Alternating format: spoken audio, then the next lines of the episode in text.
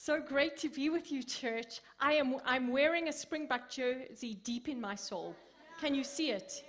It's, it should be shining out somewhere because we are God's favored nation. Do you know that? There are few of them, like maybe all of them, but we are one of them. We are one of them. Lord Jesus, I thank you that your, your grace is sufficient. Holy Spirit, as we continue through the book of Acts, I pray, Lord God, that you would come and you would do miracles in our hearts. Lord God, there are veils that stand between us and you. Lord God, would you come and remove those? Holy Spirit, as I teach today, would you, would you reveal your heart to me as I reveal it to others, Lord God? Would, would it be for all of us that we see you more clearly, understand you more exactly, are more able to live in the victory that Christ has already won for us, Lord? Holy Spirit, we celebrate all the great things you're doing in our midst, and we say, Lord God, come and do it again. Come and do it again. Come and do it again. Amen and amen. God bless you all. So last week we prayed for a few people. Do you remember that? And we prayed particularly for people who are battling with joints or problems with their bones, etc. And um, a lady called Emma, she had a problem in her jaw. I'm sure there were many more people healed. This is just the one person who came and spoke to me. She had a problem in her jaw that every time she opened her jaw, well, not, I don't know if it was every time, but a significant amount of the time, it would dislocate and there would be a lot of pain in her jaw. And she said, as we prayed, she felt the pain leave, and her jaw has been perfect ever since. Isn't that amazing? God is so faithful. In addition, um, Pastor, Pastor, Sammy, many of you know her. I think you all know her. She she broke her arm some time back, and there's some some um, issues, medical issues with her arm, and so the the bone has is is challenged to heal. Should I put it that way? And so she has to, that's why she's not around at the moment. She can't bump that arm. It's, it's like a very precarious situation as it heals. And um, I felt like we were supposed to pray for her today, just because, you know, we've seen God healing bones. So her bone's in trouble. Let's pray and believe for something magnificent in her. So I'm going to ask you to stand if you wouldn't mind. She lives east of here, and I think that's that way. So let's just all extend our hands that way. Is the east that way? It doesn't matter. Oh, that way. They're saying that way. Okay, let's go that way. Lord Jesus, Lord Jesus, wherever Sammy is, would you come and meet her? Holy Spirit, we ask that you would flood her with your presence. Holy Spirit, first of all, I speak to her heart and I say, Be whole. Hear the truth. Feel the presence and the glory of your God. And then I speak to her arm and I say, Receive the healing power of your Creator.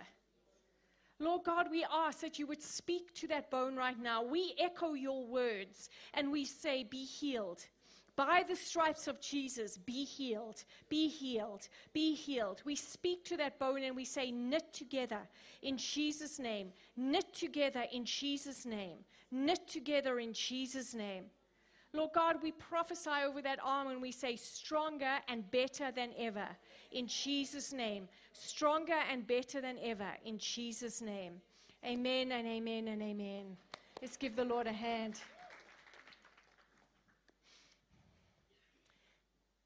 So, how does God change the world? I know how He wants to change the. I mean, I I don't know how he wants to change the world. That's what we're going to explore today. I know how I want him to change the world. I have this picture of Jesus riding in on this magnificent stallion, sword in hand, light blazing from him, moving into my life and just destroying everything that I don't like. Just getting rid of it and making me happy. I mean, this this, when I say, Lord, change the world, sometimes that's what I mean. Lord, ride in in power in my life. Get rid of all the things I don't like and make me happy. You know what? He hasn't done that very often for me. Has He done it for you?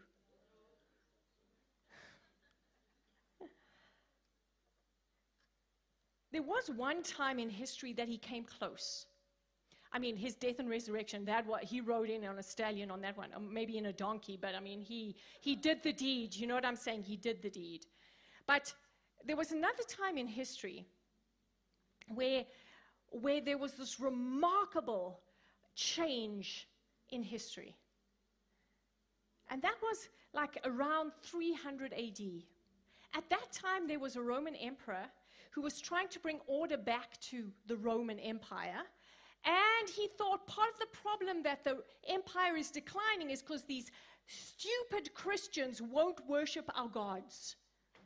And so part of him putting things back together was to bring the most horrendous persecutions to the church. The most, I mean, the worst of the worst. When you hear those horrific things, those tortures, those fed to the lions, burned at the stake, just the horrific, horrific things that happened to the Christians, it was under Diocletian who was doing this. Little did he know that you can't stop the kingdom of God. And at the same time, Christianity was growing at such an incredible rate. By that time, it was 10% of the Roman Empire. That's 6 million people. And it started 300 years earlier with only 120. I mean, it was exploding all over the place. The more he tried to keep it back, the more it grew. whispers of Christ's victory was being spoken in every wealthy home, in every poor home. It was just like, it was just like a, a, a smoke that was like permeating everything, an incense, let me rather say. It was just going everywhere. And into this comes a man who's hearing the whispers, but he's still very much Roman and pagan in his worship. And he, in a very selfish way, decides he wants to rule the empire actually. And so he begins taking over. There were four sections. He began taking them over one by one. When he was on the second section of the Roman Empire, he was camped outside Rome with his army. His name was Constantine. And while he was camped outside Rome, waiting for the other army to come out of the city, to engage in battle, he has a dream. And in this dream, all the whispers that have been spoken all over, the, the hints that he's heard here and there, come roaring up in a dream in which God speaks to him. And in this dream, he sees the sign of the cross. And he hears these words In this sign, conquer. He goes into battle the next day and wins. And then he, he finishes and takes over the whole empire, becomes supreme ruler over all of the Roman Empire. And at the same time, he says, on October the 28th, 312 AD, I met Jesus. I converted to Christianity. At that moment, all persecution in the empire stopped. He wasn't a perfect king, but what he did do was he stopped the floodgates of hate against the church. And he opened the doors for ever increasing influence within the empire and beyond for the church. An amazing and incredible victory.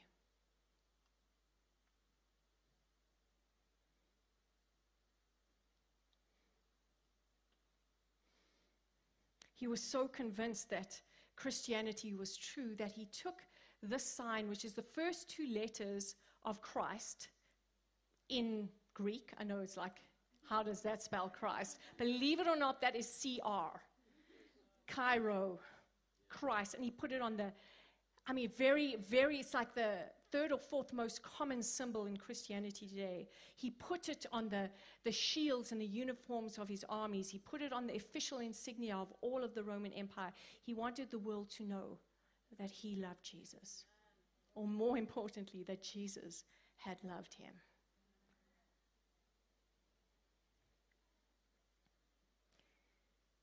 this cataclysmic change in history that just happened in an instant like that.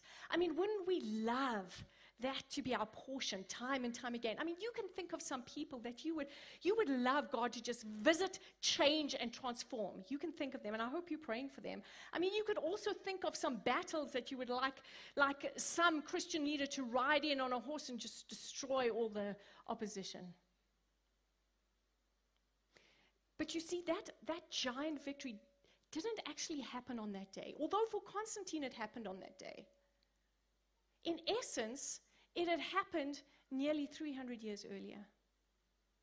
The seeds had been planted into the empire, into the Roman Empire, and they had been planted by people that those Romans never even knew, whose names were forgotten they were not forgotten by Jesus. And when Jesus came and did that giant victory, it was, it was they who stood as that giant witness behind him saying, Yes, this is our victory because we were faithful. We're going to read about that today. It starts in Acts 10. We have three players in this particular story. I'm going to go through them. But we start in verse 1. At Caesarea, there was a man named Cornelius, a centurion, not an emperor, a centurion. Maximum, he probably had 80 men under him. I know centurion seems like centenary, 100, but somehow the Romans only put 80 people under a centurion. Ah, go figure.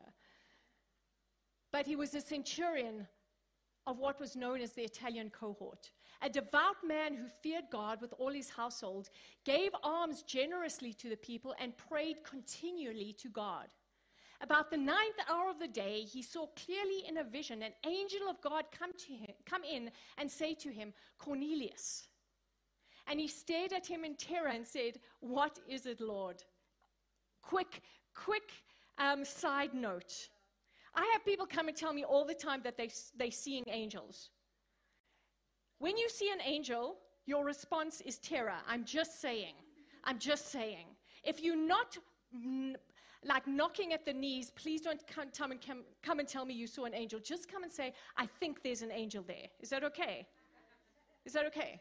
So, he clearly saw in a vision an angel of God come in and say to him, Cornelius, and he stared at him in terror and said, What is it, Lord?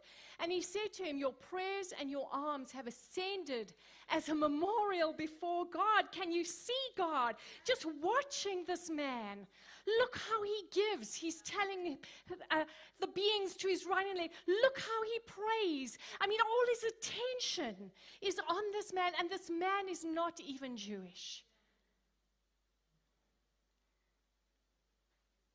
And now send, the angel says, to Joppa and bring one Simon who is called Peter. He is lodging with one Simon, a tanner, whose house is by the sea. When the angel who spoke to him had departed, he called two of his servants and a devout soldier from among those who attended him. And having related everything to, to them, he sent them to Joppa. Let's talk about Cornelius and the angel. Cornelius wasn't trying to change the world, he was just trying to be faithful. He, he actually had heard about Judaism. He didn't really know about Jesus. He'd heard about Judaism. And when it says he was God fearing, it literally means that he was, he was aligning himself with Judaism, but he hadn't fully converted. So he, he feared God, but he wasn't going all the way. He was just, I, I acknowledge God. So, so in that, as he's learning and growing and knowing about God, he's being faithful what, with what he knows and with what he can do. He's just, he's just digging into his everyday life and being the best Cornelius he knows how to do. Into this world steps the King of Kings. And he says, This is the vessel I will use. Remember 300 years later, Constantine. Well, if Constantine could meet Cornelius, when Constantine got to heaven, he must have gone up to this man and said, Thank you. Because this, this was the first Roman to actually acknowledge the living God. I mean, there must have been others, but this was the first one we know about.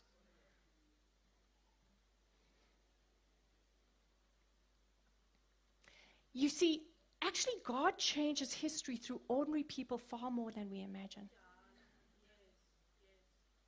We see these big, spe- spectacular displays every now and then in history, but, but mainly when God wants to change something, He finds a person like you and me. And you know what? We don't even know we are changing history. All we know is that we're trying to follow the things He's telling us.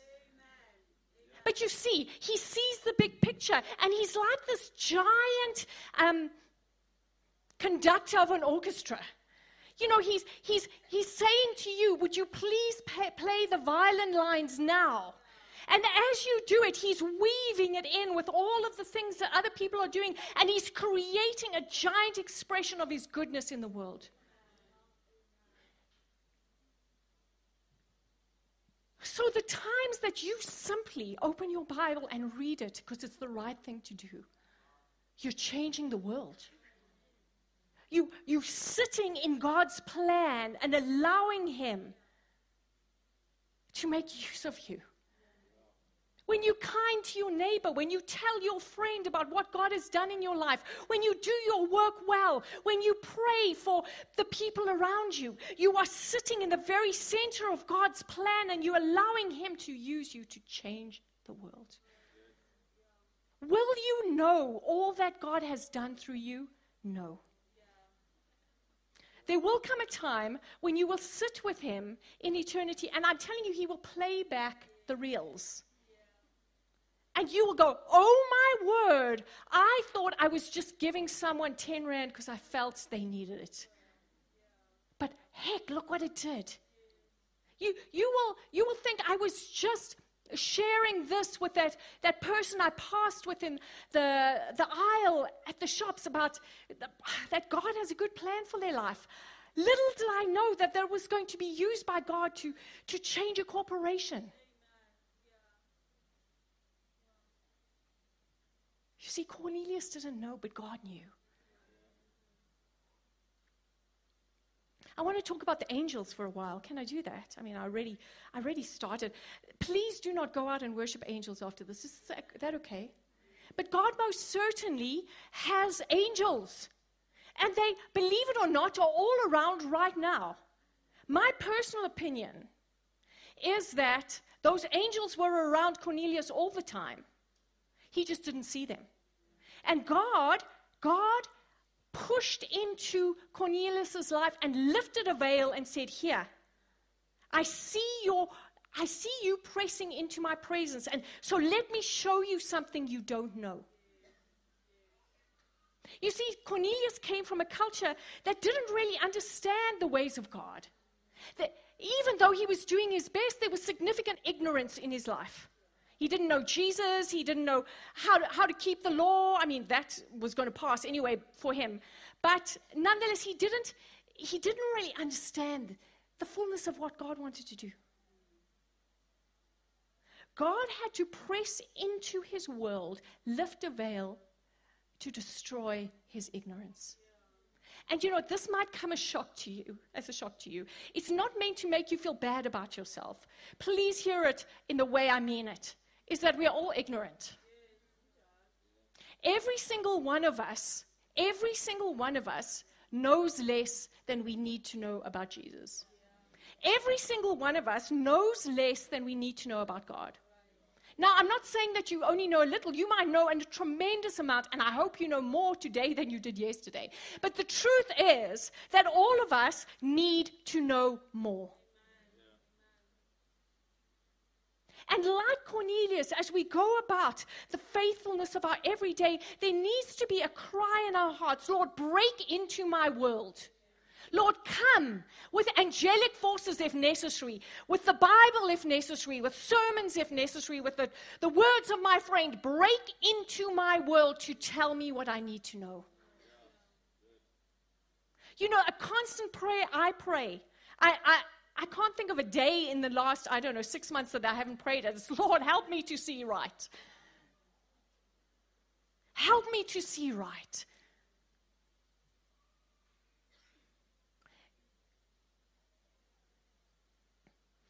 Many years ago, our children were young, they were all under the age of four. And we were on holiday in East London.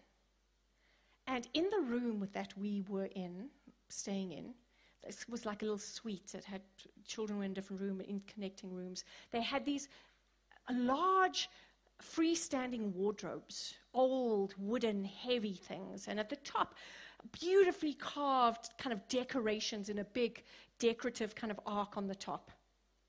And um, they were like the doors were hard and sticky because they were old. They were like antique, beautiful, but but you know, like not very practical.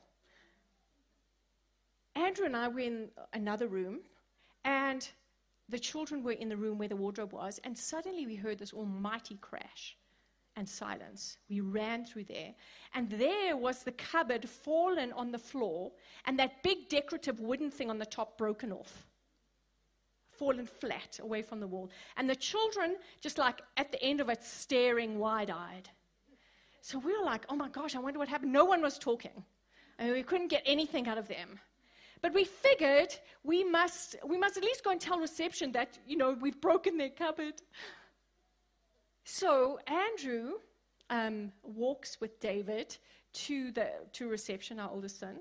He walks with him to reception. David was young at the time, like I said, maybe about three, three or so, he walk, we, he's walking to reception, and David says to Andrew, So where did the big white hand come from? Where did the big white hand come from? So, of course, Andrew starts questioning him, What are you talking about? The bottom line was that Joshua, youngest, who was only crawling at the time, had crawled up to this cupboard and there were drawers at the bottom and had, was trying to pull out a drawer and it was sticky but as he was trying to pull out the drawers it had pulled the whole cupboard over on top of him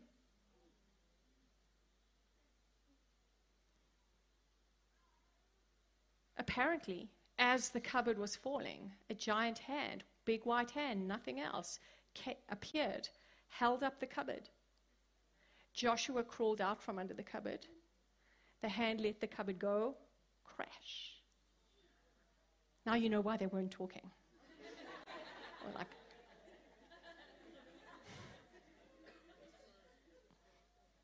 you know, I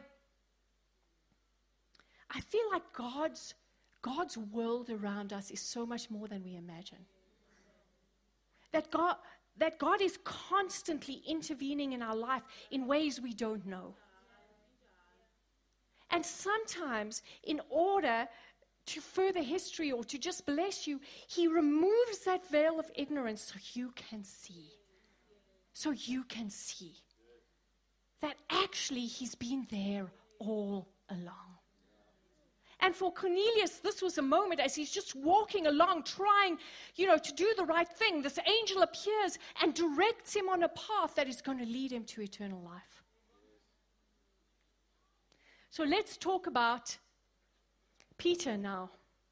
So, while God is having angels visit Cornelius, he's doing something else with Peter.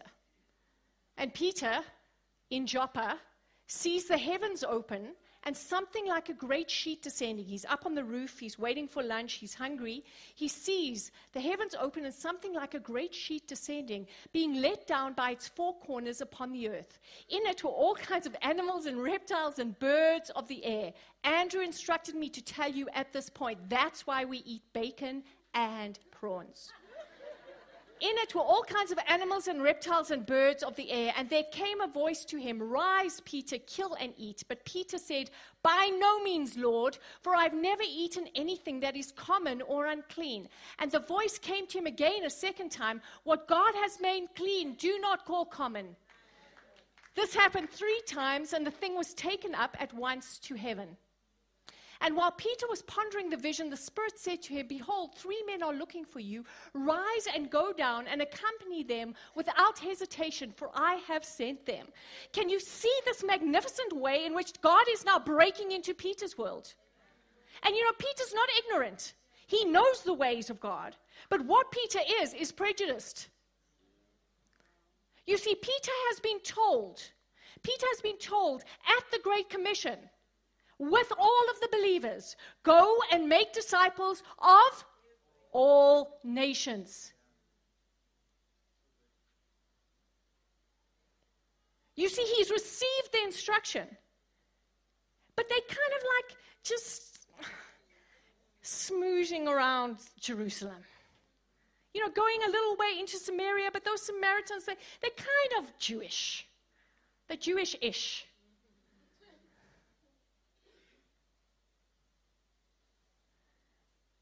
And you know, I've never, I've never been into a Gentile home, says Peter. You know, I, I, how, how did he think they were going to make disciples of all nations? I mean, what was he thinking? We'll stand outside their houses and shout. You know, eh, clearly that instruction had gone in one ear and come out the other. And somewhere in between, it had got mixed with his cultural prejudice and it came out as something else. Go to, the, go to your people and make them into disciples.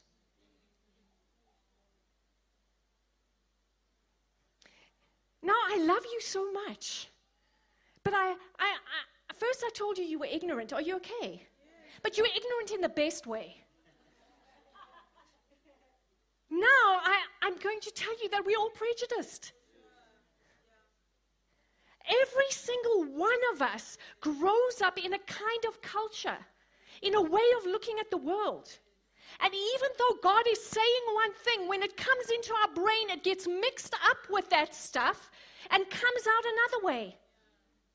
And there's a way in which God wants to God wants to push into our worlds to bring a revelation of something bigger than the smallness that we've grown up with.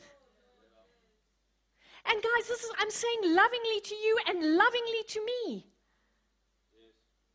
Every single one of us needs the veil of prejudice lifted.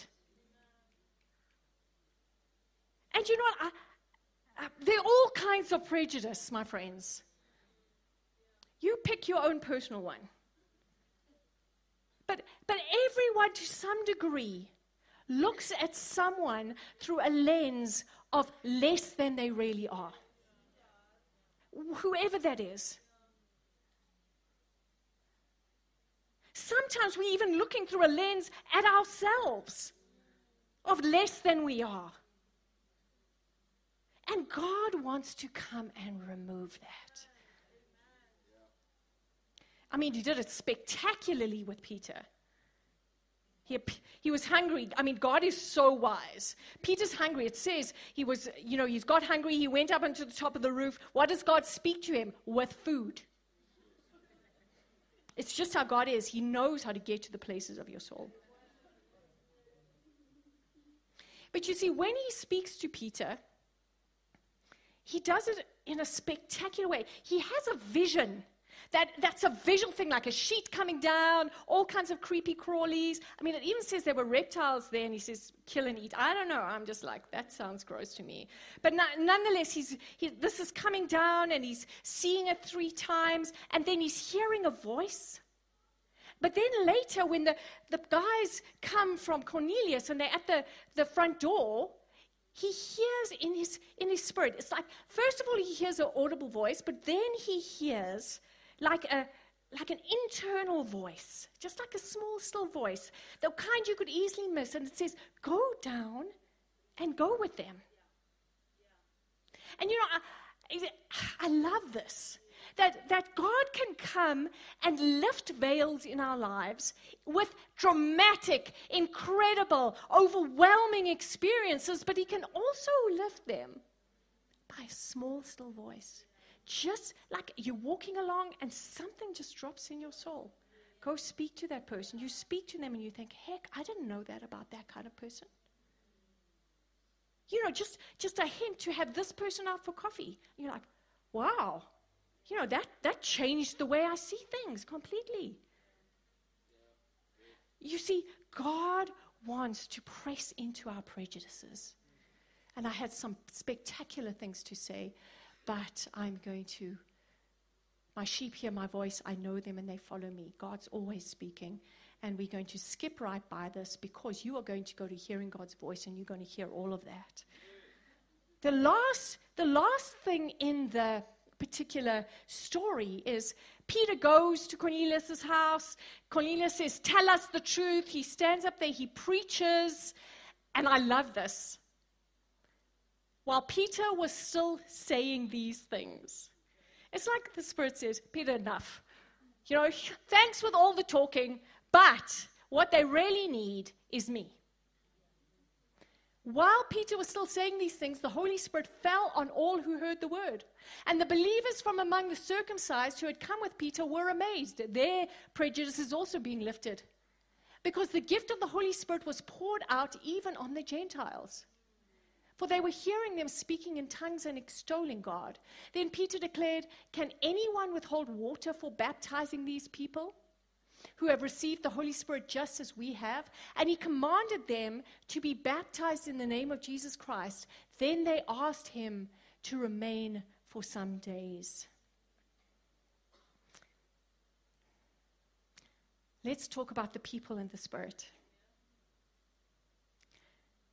I love, I love, I love that the Holy Spirit just broke into Peter's speech you know, it indicates something to me that I see time and time again happening in the Bible.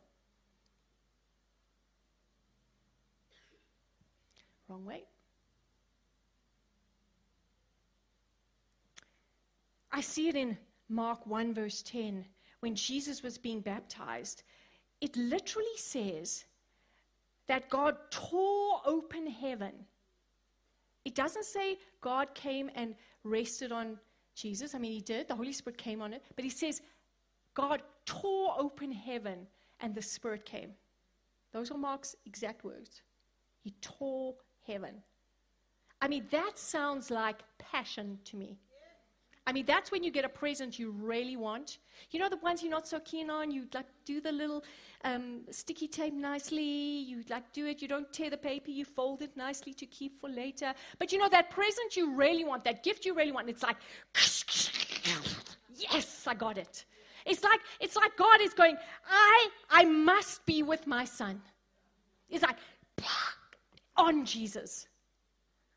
I hope you guys aren't in, um, appreciating my sound effects. Am I doing okay? then, the other time it happens is in Luke 23, verse 45. After, as Jesus is cruci- being crucified, and he's, he says he gives up his spirit. And it says the veil in the temple that separated the place where God's presence rested, the Holy of Holies, it's, there was a veil, a curtain, like inches thick, that was separated that place from the place where the priests and the people could come. And in that instance, it says that that curtain was torn from top to bottom. As I've explained to you how Holy Spirit came upon Jesus, can you see a pattern?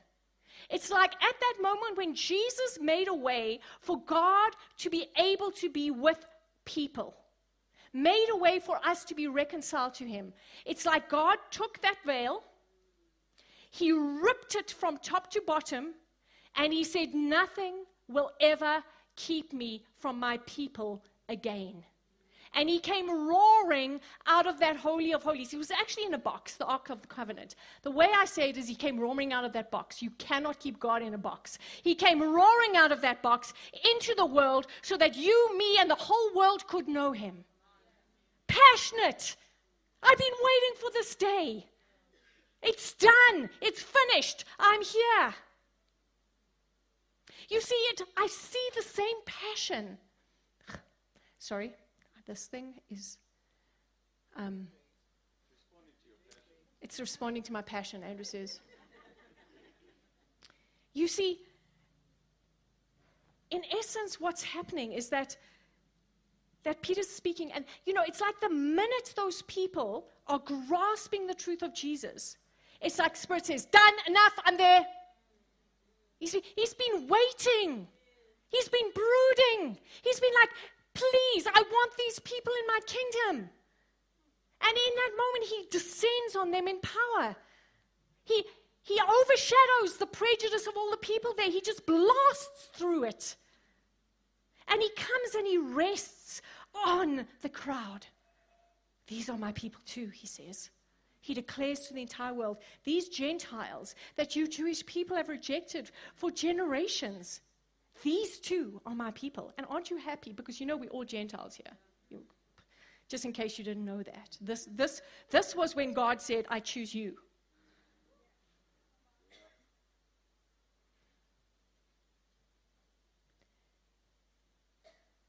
But you see, those people had been separated from the knowledge of Christ. They'd been separated from the power of God. And in that moment, imagine, I mean, it's like the power of God falls on you. You open your mouth and tongues comes out. I mean, you're freaking out. It's like, what is this thing? This is, this is the, these are the stories I've heard about the Jewish nation. Suddenly it's happening to us. And you see, a people who were far from the power of God are suddenly birthed into the power of God. As God lifted the veil of ignorance from Cornelius, as he lifted the veil of prejudice on Peter, he's lifting the veil of powerlessness on the people who've been excluded. And in one moment, he's pouring out the power of his presence on a people who have not known that. And now I've got a, another really fantastic things to say to you. He's doing the same for you. Do you know that, that every single one of us lives with less power than we need to? That every one of us feels powerless from time to time. Have you ever felt powerless? Have you ever felt like your hands were tied, there was nothing you could do? Have you ever felt like that? Well, God wants to reach into your world right now and lift that veil and say, That's not true. I am here. I wish He would interrupt me now. Lord Jesus, this is the right time. and come, come upon us, Lord God, in power. Lord God, separate us from our sense of powerlessness. Lord God, when we see pain and anguish in front of us, let us not say, What can we do? Let us just reach into that moment and say, The power of God is here to change this. Lord God, when we look at our nation, when we look at our nation, please, Father God, lift the veil of powerlessness. Lord God, would you speak to our souls? Would you empower us? Would you let us know that our prayers change the world? You see, God is coming to lift the veil of powerlessness over all of us. God breaks through the veil of our ignorance, prejudice, and powerlessness in order to move history forward through us. At this moment, the Gentiles received the gospel. And my friends, it never looked back. From that moment onwards, those people went into their towns, into their villages, into their homes, into their um, marketplaces and they told people what God had done for them. And that truth spread like wildfire through an empire to the point where the emperor of that nation bowed his knee to Jesus Christ. 300 years later, these seeds came to bear fruit. You see, we're not powerless. We don't have to be ignorant. We don't have to be prejudiced. We can stand before God and say, Invade us, Lord. Because when you invade us, the world changes. When you come to us, the world changes. Amen.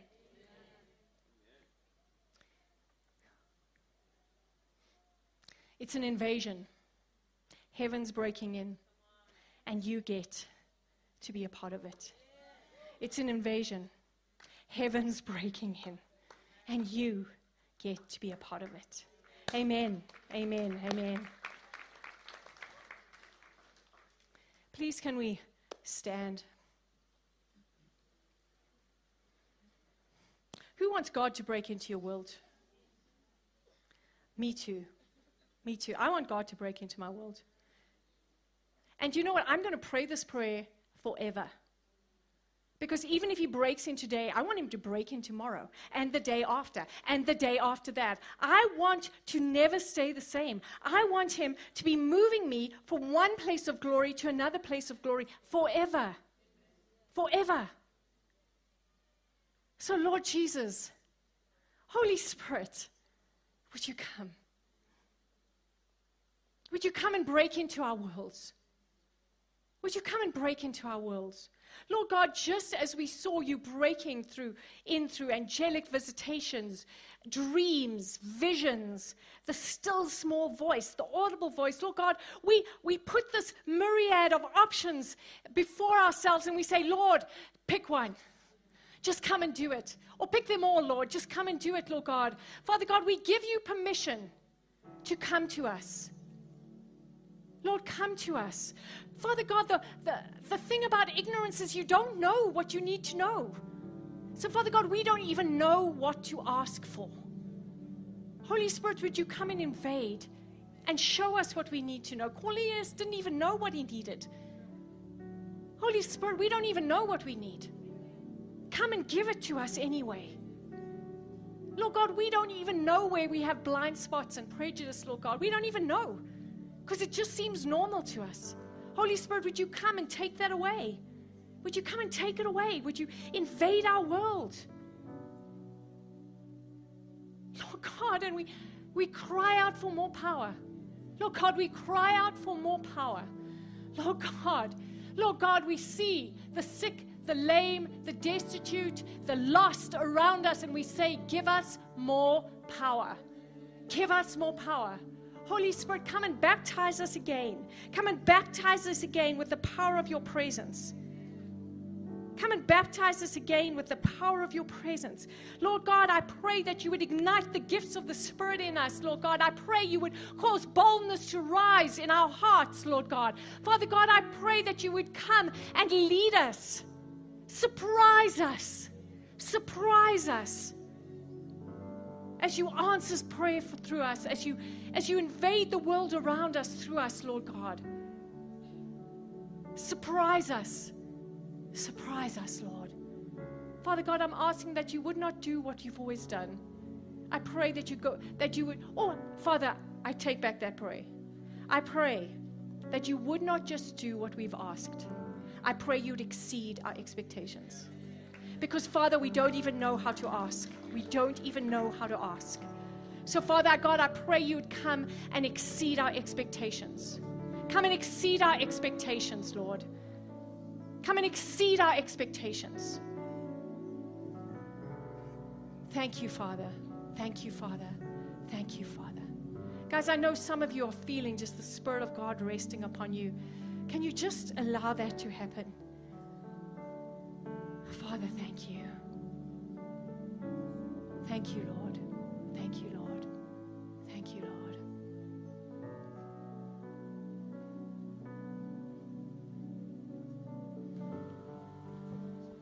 While you're standing, I've asked Ino to just pray for pray for salvations as we finish. Hallelujah. As Pastor Carol was praying, this is what the Lord gave me in my heart. The Lord is saying, I am your good friend. I am here to speak to you. As I tore that veil when Jesus was crucified on the cross, I open my arms to speak to you. I open my arms to forgive and carry that burden that's bothering you right now. So this in this ministry moment as we, as we are about to pray, I want us to to remove the veil of unworthiness, the veil that says I'm unforgivable, the veil that, that is stopping you to come to Christ, the veil that is disturbing your life to go to Christ, to receive what He has for you today. May we all just um, repeat after me as we pray this prayer. Heavenly Father, we acknowledge that Jesus Christ died for our sins we acknowledge that you died for our lives to be better. We acknowledge that you have forgiven us. And we come with our lives to you, Lord God. We lay our lives in your hands. And may you take control of whatever we do in our lives. May you take control of our forgiveness. And may you take control of our worthiness. Amen. Church, if you you're praying this prayer for the first time and you feel like you want to give your life to Christ, we have an amazing fire squad that does uh, amazing things. May you just lift your hand up and take this step of courage and come in front and we'll have pastor Carol here to pray for you. And if you need any other prayer after the service the amazing fire squad is going to be here in front. So if you want to uh, give your life to christ and do this walk with christ remove the veil of unworthiness on, of un- unforgivableness may you just lift your hands thank you lord jesus you, Lord. I see those hands. May you just take this step of courage and come in front as Pastor Carol is going to pray with you. Thank you, Jesus.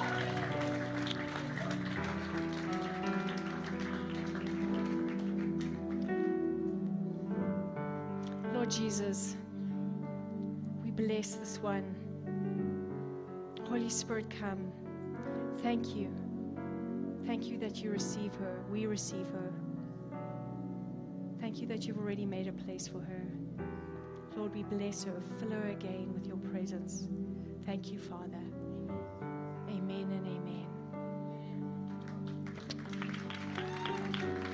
Otherwise, may the Lord bless you and keep you. May the Lord make his face to shine upon you and be gracious to you. The Lord lift up his countenance upon you and give you his peace. In Jesus' name, amen and amen. We love you. God's with you. Go and live the life that Jesus got for you.